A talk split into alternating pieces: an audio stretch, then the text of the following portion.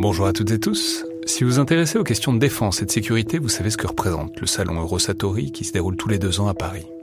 C'est cette année la 28e édition qui se tient du 17 au 21 juin prochain à Paris-Nord-Villepinte et Eurosatori, qui sponsorise cet épisode, sera comme à chaque fois le grand rendez-vous mondial de la défense et de la sécurité. Je veux juste dire, c'est un événement que je trouve très étonnant, assez fascinant. J'y suis allé pour la première fois il y a deux ans pour l'édition 2022. Et euh, vraiment, si vous vous demandez ce qui se fait dans le monde militaire et en matière de sécurité, c'est là qu'on peut voir les dernières tendances, depuis les plus grandes geekeries et les innovations du moment, jusqu'aux grands équipements du futur pour les armées et les forces de sécurité en France et dans le monde. Bref, si vous vous intéressez de près à ce monde-là, c'est le moment de vous inscrire pour ce qui sera la plus grande édition de l'histoire du salon, avec plus de 1900 exposants et 60 000 visiteurs, vous pouvez le faire en allant sur eurosatori.com.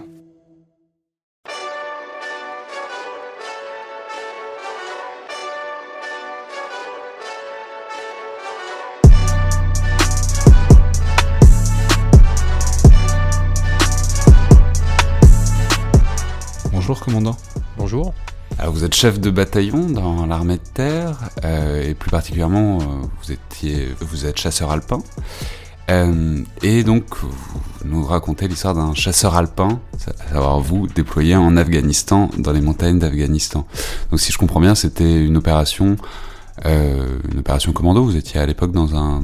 C'était quoi le 13e commando Voilà, c'était le 13e bataillon de chasseurs alpins auquel j'appartenais, et à cette époque, je commandais le, groupe Commando Montagne. Donc c'était en 2010, c'est ça? C'était en 2010, oui. Donc là, je vous propose euh, un petit retour en mars 2010. Il faut se remettre dans le contexte euh, de l'époque, et on est dans une politique de contre-insurrection menée par les, les forces de, de, la coalition qui étaient présentes en Afghanistan. Et avec euh, mon, mon, commando, on reçoit la mission euh, euh, de participer à une mission américaine de force spéciale, qui est une mission classique à l'époque. on se rend en gros dans un village où sont présents des chefs insurgés, et l'idée est de les, les, arrêter. Voilà. Donc vous partez, vous partez comment? Vous partez en hélicoptère? Alors Enfin, je sais pas, y que vous y allez pas à pied. Oui, bien sûr. On aurait pu y aller à pied, mais c'était un peu plus compliqué. Euh, c'était beaucoup plus simple d'y aller en hélicoptère. Et surtout, en fait, on est, on est parti à l'isolement euh, quelques jours au préalable sur, sur la grosse base américaine de Bagram. Euh, c'est une base qu'il faut un peu voir comme c'est un peu Orly, Roissy de l'Afghanistan. C'est gigantesque, il y a plein d'avions et des hélicoptères. Et donc là, on s'entraîne et on se met au secret avec, euh, avec les unités, avec l'unité américaine pour préparer la mission. Et ça se passe comment d'ailleurs euh, quand vous arrivez, quand vous débarquez au milieu de, de, de, d'une ville américaine en plein Afghanistan? J'imagine que c'est une ville qui vit. Euh, ah ben c'est une ville, vous avez tout, vous avez votre McDonald's, vous avez le, le concessionnaire Harley Davidson pour, pour faire un peu dans l'exotique. Vous avez des, des universités américaines qui recrutent les soldats américains et qui à la fin de leur contrat avec l'armée pourront reprendre des études. Donc c'est vraiment c'est global, vous avez des supermarchés. Donc quand on et arrive... Vous, et vous, on vous met dans le coin des Français euh Non, alors non, justement, on n'était pas dans le, dans le coin des Français, puisqu'on était, euh, on, est, on avait une, une sécurité de l'opération qui était assez poussée, donc on était dans le camp des forces spéciales américaines, on était euh, dans une petite partie dédiée. Euh, puisqu'avec nous on avait des, des... c'est-à-dire ils font un quartier à l'intérieur de la ville qui est secret par rapport au reste de la voilà, il faut il faut voir ça comme une comme une immense une immense ceinture dans laquelle vous avez d'autres petites d'autres petites entités qui euh, communiquent plus ou moins euh, ouvertement avec les autres. Et nous, on est dans, une, euh, dans un petit camp qui communiquait un peu moins avec le reste, puisque il y avait la, voilà, c'était le, camp des forces spéciales, donc naturellement, elles sont un peu plus enclines à, la, à, se protéger à éviter de, les, que des étrangers, que des personnes extérieures viennent. Et ça se passe bien quand vous, je sais pas, mais quand vous rencontrez des Américains comme ça. Enfin, je veux dire, vous faites un peu le même métier, mais en même temps, vous faites pas le même métier. Puis c'est très documenté aussi que les Américains parfois peuvent avoir, pas, enfin, comment dire, peuvent avoir une attitude, disons, variable à l'égard des, des personnels étrangers. Alors l'avantage avec les Américains, c'est qu'ils sont assez prédictibles, prévisibles, prévisibles, ouais, si on peut dire ça. C'est que quand ils ont besoin de vous euh, et qu'ils ont besoin de vos, de vos capacités et de et de, ce que vous savez faire, euh, ils vous mettent vous êtes à 100% avec eux.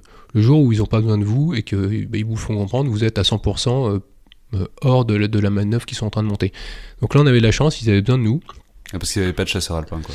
Euh, en fait, on était basé sur la même base euh, dans, la, dans, la, dans, la, dans, la, dans, dans, une province euh, montagneuse plus à l'est. Et ils avaient confiance en nous. Et on, s'était déjà, on avait déjà combattu ensemble sur des missions qui étaient des missions françaises auxquelles eux participaient. Et donc là, en fait, pour une mission américaine, ils ont demandé à ce que nous, les commandos montagne qui étions sur cette base, les, les, les accompagnions sur cette, sur cette mission. Ok. Et donc vous vous entraînez ensemble, etc. Voilà, donc on s'était on s'était rencontrés sur la base la base française puisqu'ils partageaient notre base française dans les montagnes. Et puis, ils ont demandé, l'état-major français a dit, a dit oui, pour qu'on puisse partir sur cette mission américaine. Et donc on est parti ensemble sur cette, euh, ce grand aéroport, cette grande base américaine pour se préparer à cette, à cette opération. Et donc c'est quoi? Vous êtes tous euh, donc vous êtes sur la base américaine, vous vous entraînez, j'imagine que vous répétez l'opération. En fait, on, répète euh, l'idée. l'idée, on, ne sait pas en fait où on va intervenir. On sait que ça va être dans une vallée. l'idée c'est que le, le, renseignement et les, les drones traquent un chef, le chef militaire de, de, la vallée par ses moyens de téléphone portable et par des, par des images aériennes et que le jour, euh, en fait, on a un canot de trois nuits où on, peut, on, pourra, on pourra jouer, et que si dans, au cours de ces trois nuits, euh, la position dans laquelle il s'arrête pour dormir est favorable, euh, eh bien, on ira. Mais effectivement, il est impossible de dire à l'avance si c'est dans tel village, tel village ou tel village. Donc la configuration du village a une, a une réelle importance sur l'opération. Bien évident que s'il s'arrête au cœur d'un village qui est impossible d'isoler, on va pas aller. C'est impossible d'aller au milieu du, du, guépier. On, sait qu'on va peut-être y rentrer, mais on n'en ressortira jamais. Et c'est quand même euh, à la base, c'était pas le but. Donc euh, un jour vous recevez le signe, donc vous, vous, voilà, donc on a une première nuit où à 1h du matin, bon, euh, le, il faut, faut comprendre qu'un groupe taliban ça, ça se déplace tout le temps et que en fonction de des, des, endroits où ils sont, ils s'arrêtent pour la nuit pendant quelques heures. Ils ont une vraie vie d'asset hein, ces gens-là. Et, et, donc là, la première nuit, ils sont arrêtés dans un endroit qui n'était pas du tout favorable à l'action. Donc euh, on n'y est pas allé.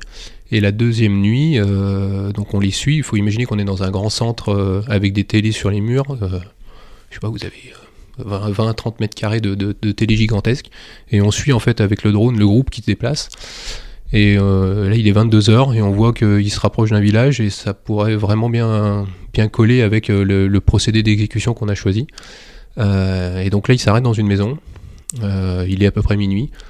Et donc là. Euh, c'est vous qui prenez la décision Non, nous, euh, les Américains étaient leaders sur l'opération, donc c'est les Américains qui, étaient, qui prenaient la décision. Nous, on était vraiment là.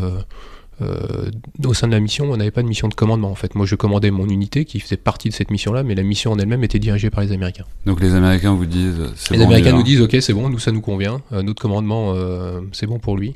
Donc on a le verre, on, est pas, on y va. Donc, là, en gros, il, il, est, il, est, minuit, une heure du matin. Euh, donc là, euh, toute l'équipe est prête au pied des hélicos et, le, temps de, le temps de se préparer, de retravailler la carte à 3h du matin d'école. Ok. Et ça dure longtemps, le vol? Alors le vol il dure une demi-heure, mais c'est surtout la, sensation en fait euh, qu'on a au, au-delà de la mission, c'est ce qu'on en retient, ce, qu'on, en retient derrière.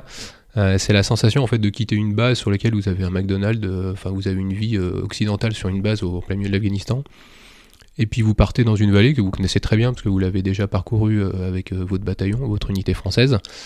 Mais vous êtes dans une partie qui est complètement isolée, qui est euh, habituellement tenue, tenue par les talibans, qu'il est difficile d'accéder, à laquelle il est difficile d'accéder par le, par le sol. Et donc là, vous allez en gros débarquer et poser le pied en, un peu en terrain inconnu, tout simplement. Et vous êtes, on était, je crois, 8 dans l'hélicoptère. Alors on se connaît tous, les 8, bien sûr, on s'apprécie et on a confiance en nous, mais on sait qu'il est potentiellement, il y a, peut-être un, des 8, deux des 8 euh, qui pourrait revenir euh, de manière, euh, bah, voilà, soit tué au combat, soit blessé. Donc il y a à la fois de la confiance en nous, mais il y a, voilà, on sait qu'on quitte quelque chose et qu'on n'est pas sûr de retrouver. Ouais, alors ça, je, comprends très bien le moment dans, dans l'hélico, mais la question, c'est quand vous posez le pied à terre, est-ce que c'est encore là ou est-ce qu'il y a le, c'est le moment où l'entraînement reprend le dessus ou ça devient, où vous déconnez, vous débranchez pas, vous débranchez le cerveau. mais... Effectivement, vous avez raison. Là, ce que je vous parle, c'est le moment où on décolle en fait. Euh, on sait qu'on va survoler la base et que les montagnes qu'on va, qu'on va, qu'on va survoler après sont, sont pas tenues par les talibans. Euh, donc bon, là, on est encore dans le, ça dure quelques minutes.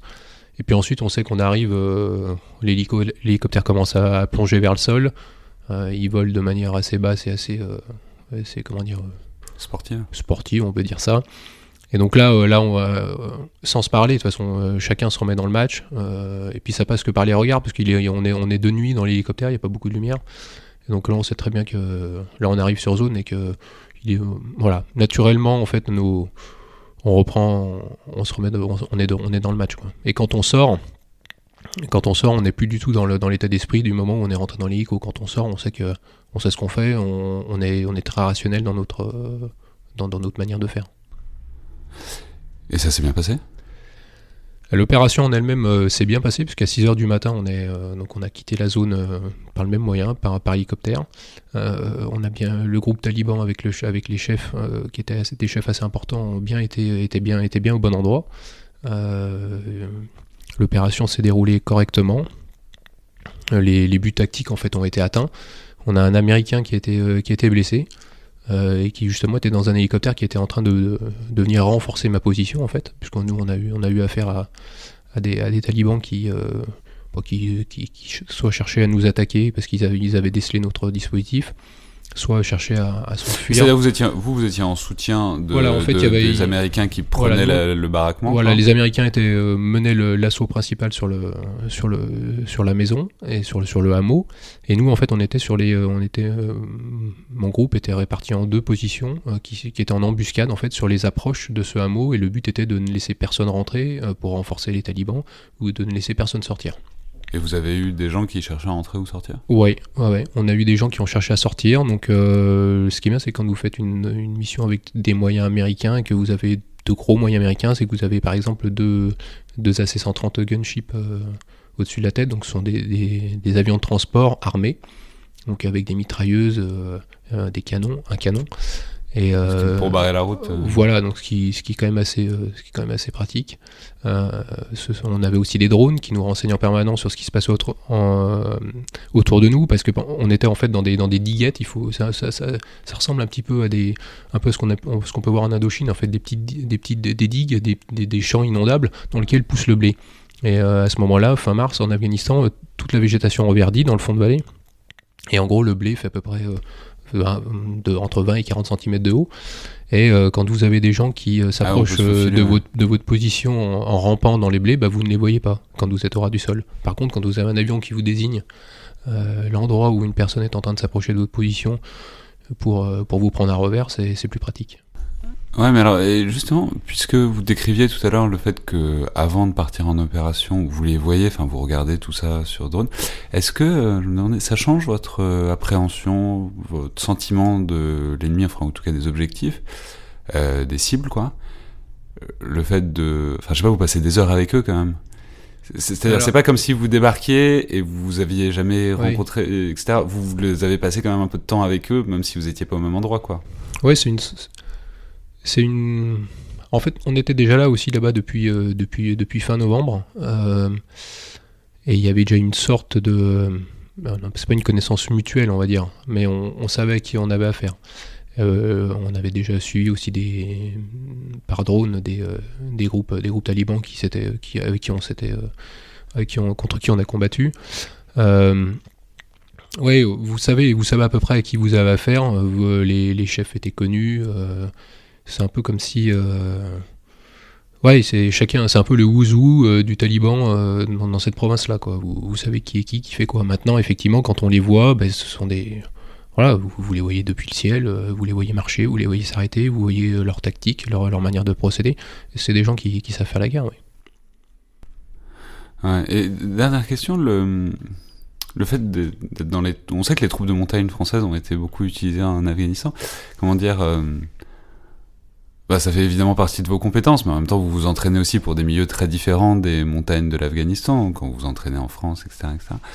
Euh, question très large, mais disons comment ça marche bien les troupes de montagne, votre entraînement et vos savoir-faire par rapport à l'Afghanistan?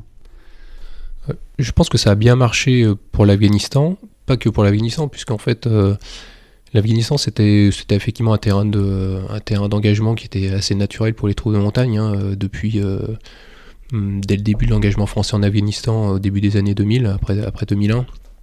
Les troupes de montagne y sont allées très régulièrement. Le groupe Commando Montagne a été engagé en permanence en Afghanistan. Et je, ce qui est assez, ce qui est assez, euh, euh, assez unique, je, crois, de, de, 2004 jusqu'à 2012. Donc il y a toujours eu un membre hein, ou des membres du Commando Montagne présents euh, pendant quasi... le Commando Montagne? Le Commando Montagne, c'est à peu près 200 personnes au sein de la brigade. Et euh, donc effectivement, l'Afghanistan était, un terrain de jeu montagneux avec des hivers rudes. Bon, euh, ça, c'était parfait pour nous, il euh, n'y a pas de problème. Mais je pense que avant tout, la montagne c'est aussi un, c'est un terrain d'entraînement parfait pour, pour aborder d'autres, d'autres milieux qui sont, qui tout aussi rudes, tout aussi abrasifs. Aujourd'hui, on est engagé au Mali. Et je pense que les troupes de montagne, elles vont au Mali en plein été il fait très chaud. Et bon, alors effectivement, on prend pas les skis, on prend pas les tenues blanches, mais euh, le fait de, connaître, de savoir ce, qu'est un milieu rude, euh, le fait de prendre en compte en permanence euh, que ce soit la météo, le terrain, ce sont des réflexes en fait qu'on acquiert très jeune dans les troupes de montagne et qui sont à mon avis utiles dans tout un tas de, milieux. vous avez là cet été, vous avez aussi des gens qui étaient engagés en Guyane dans la jungle. Donc oui, certes notre entraînement nous prédispose plutôt pour les parties euh, montagne et la partie euh, et des combats qui se pourraient se passer euh, dans le milieu polaire. mais le, fait de s'entraîner à ces conditions climatiques très difficiles, ces, milieux abrasifs, nous prédisposent à aller, aller combattre dans les autres, les autres milieux tels que le désert, la jungle ou le combat urbain tout simplement. Merci beaucoup. Merci à vous.